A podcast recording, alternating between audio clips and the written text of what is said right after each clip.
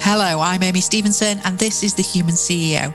In each episode, we'll be meeting with CEOs and senior leaders to understand their approach to leadership, the challenges they faced, and how they overcame them. We'll also be asking what they feel it takes to be a great leader. As a CEO, you don't want to think you've got all the answers. You, you need to be prepared to, to, you know, to listen to other people. You get up, you end up with a better result, I think, if you do. So you've got to be prepared to be vulnerable, confident enough to show your weakness. Welcome to the Human CEO. I'm your host, Amy Stevenson, and today I'm joined by Jon Prideaux. Jon's the CEO of Boku Inc., one of the world's leading providers of carrier commerce and mobile identity solutions. Before joining Boku, Jon started Visa Europe's e commerce division and was the lead executive on the introduction of chip and pin technology. Jon's a hands on executive and is as comfortable with the nuts and bolts of operating regulations as he is with strategy. With over 25 years of payments experience, Jon joins us today to share his insight as a leader and a human CEO. Thank you for joining us today, Jon. It's great to have you with us. Yeah. Hi, Amy. Well, it's good to be here. Yeah, I'm looking forward to speaking with you. So, so could you tell us a little bit about the organisation that you lead, please? Yeah. So, um, Boku is a payments company, and we started off life by um, working on a sort of niche of payments, which is allowing people to buy stuff and charge it to their phone bills. And uh, by degrees, we put together a network that spans now about 90 countries, about sort of 230 different mobile network operators around the world, and numbers amongst its customers, people like Apple, Sony, Spotify, Microsoft, Google, Netflix, Facebook. Uh, Tencent, Raga, essentially every large digital company you've heard of. Mm-hmm. Um, we've uh, evolve the company a little bit. So we don't just do that. We're now also starting to integrate other payment methods as well, particularly in Asia. So it's really all things payment for all things digital um, with most of the world's largest digital companies. Fantastic. And so you've been CEO there, it's almost eight years in the CEO um, position?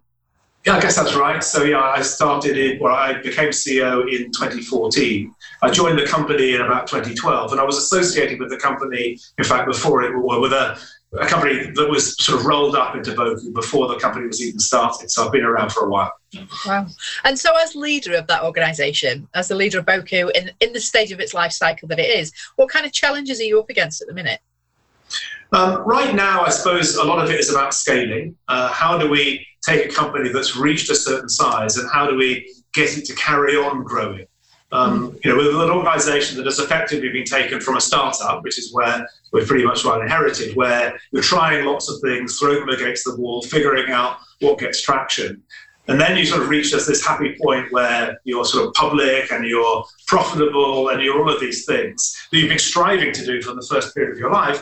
Then you have to start operationalizing some of your processes to be able to, to grow and to not just worry about you know, getting the revenue in, but also operating efficiently and being able to grow and to do more things more rapidly at a, at a, greater cadence. To do things at scale is harder than to, to just get things going. And it's hard enough to get things going, honestly. Yeah, absolutely. And I suppose finding the people to be able to scale as well at the minute must be a little bit of a challenge. It is. I mean, we run a very distributed company. So something about Boku I didn't say is we have about 300 people. Hmm. And, you know, I can tell you just in all honesty, I actually don't even know how many locations we've got. Because we have people in oh, Estonia, in, in uh, Dusseldorf and Munich, in Mumbai, in London, in San Francisco, in Paris, in Dublin, you know, all over the place. Uh, you know, in Tokyo, in um, Beijing, and we have people in sort of small offices in various countries. And I literally haven't counted them all up to tell you exactly how many locations we have. That helps us with some of our recruitment challenges because um, you know we kind of can go to where the people are rather than people having to come to us. Fantastic. But you know we're not immune like uh, you know many organisations. There is you know a shortage somehow of technical talent mm-hmm. and um, we, we, managed to get the thing right of being able to organize the company in such a way that it was multi-locational. For many startups, the biggest problem that you have is it's probably not even getting out of the first, it's getting out of the first room. It's when yeah. sort of you move to the second floor and you get these divisions between, oh, these guys on the third floor, this, and those, you know, we never had that. We were from the start an organization that had a, a management team split between the US and the UK and we were able to run this multi-locational um, company. It's been a, a, huge part of what makes you know Boku successful. Fantastic. Um, it's, it's doing that. Yeah. So you were leading the pack in that that sort of remote working. Yeah, we certainly didn't discover Zoom um, when COVID came along. We had been uh, working with Zoom beforehand, and yeah. you know it's very often that we will have you know projects in Boku where I don't know, one person in one continent will be working with a, another person in another continent, with a merchant on a third for a connection to somebody else on a fourth continent. And it gives us real advantages that you, we can fix problems you know, right around the clock. Uh, yeah. And we have you know, a lot of people working on a lot of things, but it has its stresses. I mean, the days get longer.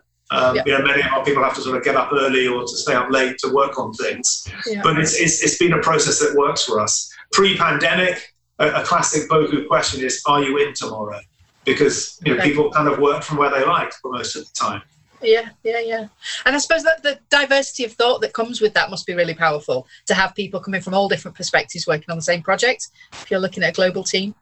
Yeah, I mean, diversity is a um, you know, diversity of thought. I think is is important, and that you want to have lots of opinions, but it has to be moderated. I think by a common culture.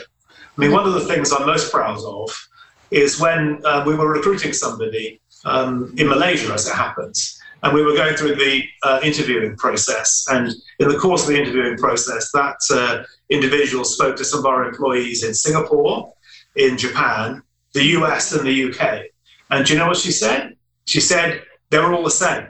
In other words, we were able to create a culture that was um, common to, to Boku around the world. You know, we are are 300 odd people. And as you've heard, we're dealing with organizations of many thousands of employees who are thousands of times more valuable than us. And yet we are the one who looks like the joined up global company.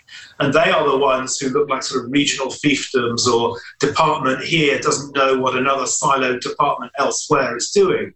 And that's really being important to our business success about interacting with global companies. The fact we can have a genuinely global culture uh, that operates. Obviously, people coming from all different places and you know having different experiences. You know, not everybody sort of highly educated, and you know different sort of uh, you know, gender and, and other mixes, conventional stuff. But but having a common thread of culture is incredibly important to the effective operation of a company. And, and what steps have you taken to achieve that? Because that must have been a, a you know an overt process that you put in place to achieve that. Um, it, it's a great question, and, I wish I knew what it was that we could bottle. I mean, I must have done something right mm. um, in terms of not ruining the culture, if you like, or being able to, to sustain and to nurture it. But somehow it, comes from constant reinforcement. It, you know, a culture in a company has to belong to the company, it has to feel natural. Yeah. I mean, there are some certain things that we have as beliefs, if, if you will. Mm-hmm. And one of the sort of beliefs that's sort of written on the wall is about assume positive intent. When we've got all of this remote working taking place, yeah. then um, you know, it's very easy for misunderstandings to perpetuate. You know, email doesn't transmit nuance. You're yes. often communicating with your colleagues and you're not meeting with them. So having that idea of, of collaborating, having merchant uh, you know, you know, uh, you know, assuming this positive intent, so that you know, if somebody says something you don't disagree with, you know, disagree, you don't just shoot off some kind of email that says how terrible they are and how you're right and they're wrong. You know, we're actually trying to fix it.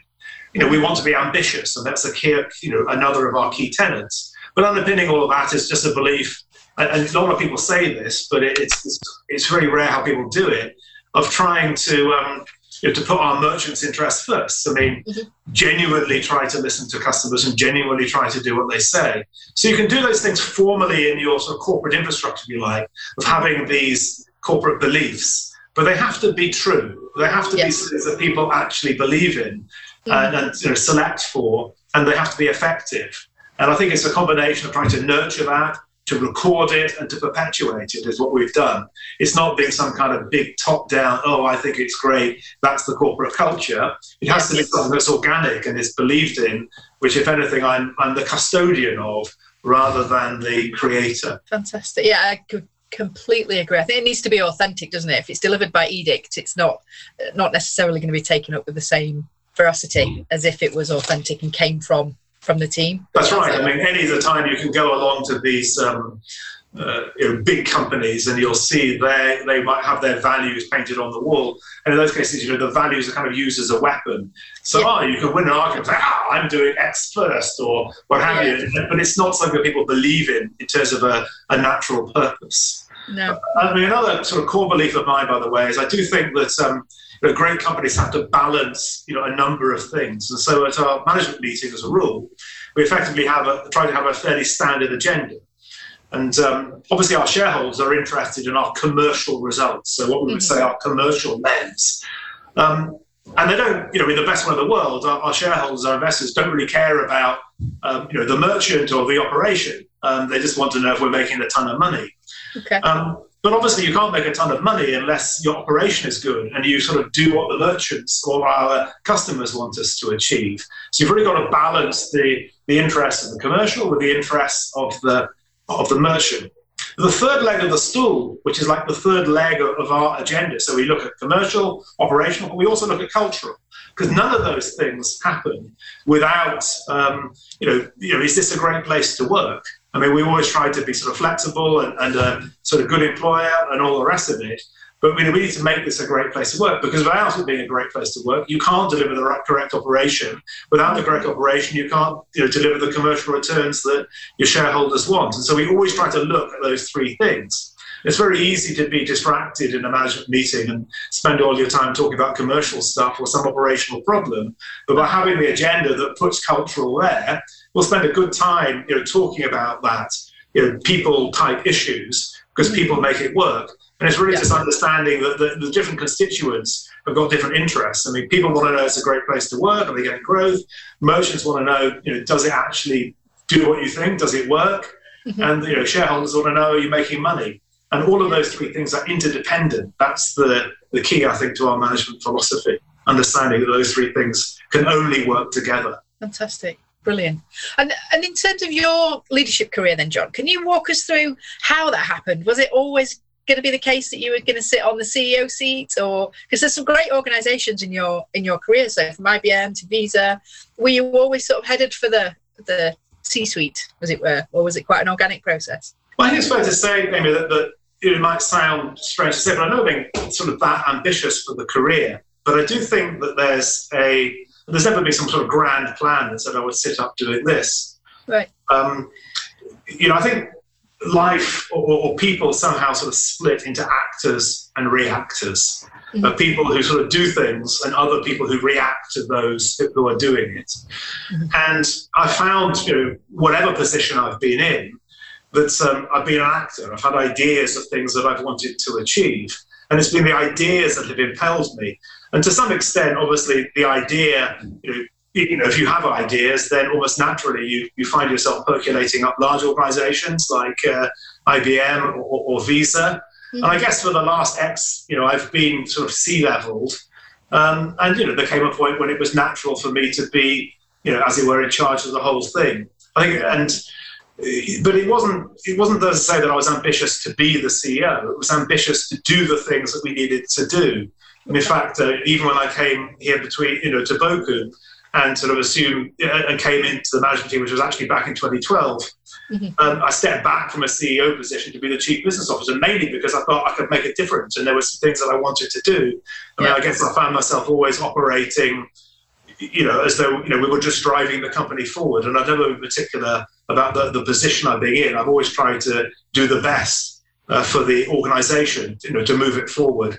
And I guess maybe that's characteristics that you that you end up with in a CEO. Yeah. But it's never been. It's been. It's not been the position that's motivated me. It's been just doing. I am not proud of being the CEO. I'm proud of what we've collectively been able to achieve. Yeah. Fantastic. And I guess that's part of it, but and also leads me nicely on to my next question. Are there characteristics that you think are important for all chief executives to or, or business leaders? Yeah, well, somebody said, you know, what is the job of a CEO? Um, I think you've got to have some type of vision about where you want to go that you're able to articulate, which you can you know, assimilate. You don't have to have it all yourself because I think you need to, you know, more brains often come up with better ideas. Mm-hmm. I think you've got to be good at picking people around you to, to help it because you can't do it all.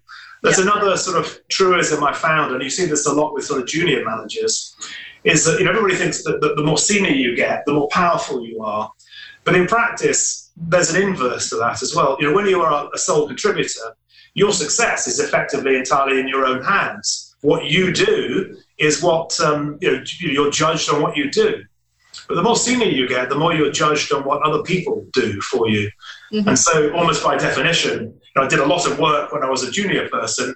And now I just sort of sit in a room and ask people to do things, which is not quite the same thing as sort of doing work. You do have this sort of level of, um, you know, your own actions are, are less of a determinant of your overall success. And it's quite difficult, I think, for new managers to, to as it were, release themselves to the fact but other people are going to be determining, or the actions of other people are determining their success. People yes. have trouble with that, and you've got to be able to do that. You've got to be able to pick people and let them get on and do the job.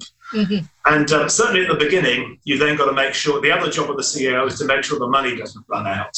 So your yes. money counts. So yes. three things with the CEO: you've got to have a you, you know you've got to be able to set a direction, a tone, a culture. You've got to pick people to execute it and trust them to get on with it and you've got to make sure the money doesn't run out. Yeah. That's the basic yeah. job. Good advice. And was there an experience earlier on in your career or, or an influence earlier on in your career that has shaped your approach to leadership? Um, I think it sort of developed organically. I mean, you obviously learn something from people that you're around. Mm-hmm. Um, you know, and, and, certainly having people who are prepared to trust and empower you. I mean, this this latter point you know, around delegation that I was talking about earlier on, that for junior managers, they often try to be protective of their employees, and they think that makes them into a good boss if they protect them. But ultimately, you know, I, I realized you know, relatively on that, that it, to the employee, it feels like you're not being trusted. I mean, if somebody is protecting you or sheltering you from work, then you end up, how does that feel? It feels that you're not being trusted. If it's actually my job, and, and even if you make somebody busy. And so having you know managers around you that have been able to help you with with that delegation or that you'll be able to witness and learn from. Um, I think another you know there was another question I remember where somebody saying what is it that all great leaders have, mm-hmm. and, and, the surprising answer was vulnerability. But if you yes. think about um, people that you work with. Um, you know, the greatest bosses are the ones that had some kind of defect that caused their employees to want to help to, to plug the gap that they had. Now, I don't know if I have that. Um, you know, well, I, am a reasonably self-confident person, but but I definitely have sort of learned from that the idea of just asking people what they think. I mean, you don't, you, as a CEO, you don't want to think you've got all the answers. Yeah. Um, you, and you, you, need to be prepared to, to, you know, to listen to other people. You get up, you end up with a better result, I think, if you do. So you've got to be prepared to be vulnerable, confident yeah. enough to show your weakness. Yeah, absolutely. There is real power in the vulnerability. If it links to the authenticity, doesn't it? Which I think can also be really powerful. Yeah, you know, apologize when you screw things up as well, because yeah. it happens. Yeah, absolutely, absolutely. And and so thinking about someone that was maybe wanting to follow in your footsteps, so that either they were right at the start of their career and they wanted to develop a career in leadership, or they were just about to take a step up into a leadership role, what would be the advice that you'd offer them? Well, I think it sort of relates back to something I said earlier on. Care about something. Do you know, it's about achieving something, and the position comes with it. If you're just ambitious, uh, ambitious for a position, it's hollow. I mean, it doesn't yeah. achieve much. It's it's doing something which makes it important. So unless you've got a you know an itch that you need to scratch in terms of, of, of actually achieving something within the particular company, then you know there's no point in you being a leader. You need to be a leader in order to achieve something, not just for its own sake. And people who just want to be a leader for its own sake, you'll find that it's pretty shallow, and that mm-hmm. uh, you won't be very satisfied when you get there because the day after you get that big promotion. As they say, you still get up in the morning and stick on your pants one leg at a time. You're still the same person. it doesn't make any difference to who you are. No. So it's what you achieve that, that you know you should be ambitious for not yeah. for the position itself. Absolutely, absolutely. And and are you influenced by a, a, particular leader? Is there anyone either in your past, so famous or otherwise, are there leaders that you admire? And if so, what is it about them? There's a fairly sort of obscure person who is not very well known now, um, okay. who I um, certainly inspired me at a certain point in my career, and his name, his name of Dee Hock, D E E Hock, hmm. and he was the person who founded Visa. Um, okay. It seems strange to think that he founded Visa, and he founded it actually as a cooperative. And he was, uh, you know, charismatic, and at the times he kind of went off the rails. To be honest, I think he got things went to his head towards the end of his his tenure at Visa. But he, I came in just after he had left, actually. But his imprint was everywhere over the organisation, and he's not very well known because you know, Visa was start, started as, as a sort of cooperative of banks. Mm-hmm. Um, but he had a, a, very clear vision as to about how a system could be created, uh, with it was self-organizing, and uh, with all of the various parts, with, with power pushed to the periphery. And that I found very influential over my career. I was inspired by, by his vision, although I never actually met him, actually, but he was um, definitely somebody who, who inspired me. And when you say that he was, I can't remember the phrase, but something like he was, his vision was stamped all over the business, or he was stamped all over the business. What does that mean exactly? Well, you know, at some point, you know, it was you know, the way it was organised, the way decisions were made, you know, if you like, the culture in terms of, of how um, you know there was a degree of openness within the organisation. It was somewhat unstuffy, um, but it was also just the the, the structure because at the time, if you think of Visa, it was a relatively small, enabling central organisation, and you know the banks were really the the, the, the organisations that were with it. Mm. And you know, he, he thought of all that. He created it. I mean, there was an alternative model that was big and centralized, but he created a very big, much more successful, decentralized, self governing, sort of autonomous, auto correcting organization that ended up, if you like, beating American Express or beating Diners Card to become the largest payment system in the world and also mm-hmm. beating MasterCard or you know, being bigger than MasterCard. And that came from you know, the, the, you know, basically the original decisions that he made and the, the risks that he took. So, yeah, I am, um, I'm a big fan of Dee Hock. Fantastic. Thank you for that one. That we've not had that one before. So it's good to good to hear. And I'm always interested to understand what what books have influenced you or what you're reading at the minute that you'd be happy to share with us. Because I think what we always do every year, we try and compile a list of books for, for to share with our HR directors and the CEOs that we work with. Are there any particular books that you've read recently or been influenced by in the past? Um, so in terms of books that I've, I've read that have influenced me, I think there's, there's a couple I pick out. I, I obviously read them some time ago, so I'm not reading them now. Um, one would be um, The Selfish Gene, which is a book by uh, Hawkins, Dawkins, sorry. Um, and you know, he, he, went on later to become a bit, a bit, of a sort of radical atheist. But this this thing is about really trying to understand these principles of self-organizing systems. And he first introduced me to game theory mm-hmm. uh, and this idea of, of the game of prisoner's dilemma and how the systems organize themselves. So really, you know, interesting question, sort of drawn from, from, from biology. The second book that I'd pick out would be uh, one by a guy called Jared Diamond called Guns, Germs, and Steel. And the basic question that, that, it, that it tries to answer, if you like, is why was it that it was you know, a British ship carrying British criminals to Australia and not an Australian ship carrying Australian criminals to Britain? What is it that, you know, you know in what sense is it that, you know, why was it those Spanish conquistadors leaving Spain and uh, you know, an army of, I don't know, like 100 people, if you like, under Pizarro, overthrowing you know, a million man empire in South America. And, and why was it not that people leaving from South America and invading Europe? Mm-hmm. And it's a kind of, it's a question that most people um, you would think you know, it's something to do with the people. But what the, the book shows is that, you know, essentially that in the long run, history is somehow geography, that you are, you know, that the people are shaped by where they are that uh, you know maritime. You know, at one point, Italy was the centre of the world because the world revolved around the Mediterranean. And then when the ships were enabled you to sail across the Atlantic, then obviously it's going to be the Spanish, the Portuguese, and the British that are you know have. Uh, uh, you know, Atlantic you know, seaports and can do more with it, and, and Italy's influence faded. So, guns, germs, and steel, and the selfish G. Those would be my two. Both Probably not a lot about sort of self-help books for business, but frameworks for thinking about mm. how decisions get made and how you know uh, how people interact with each other. I would say. Yeah. Fascinating. They both sound like a really good read. Thank you for those. I'm going to add those to my list, which, to my husband's dismay. I'll be buying more books. And and so, can you tell us a little bit about Boku and what's going to be happening over the next six, nine, 12 months? Well, there you go. Sort of modest world domination, I think, is our, our slogan. Uh, our slogan. Um, So we're going to be doing more of what, more of the same. So we're ha- hoping to grow. So having sort of led to a position where we're very well placed in this so-called direct carrier billing, buy stuff and charge it to the phone bill. We're expanding our business, you know, particularly in Asia with with mobile wallets, and so. Mm.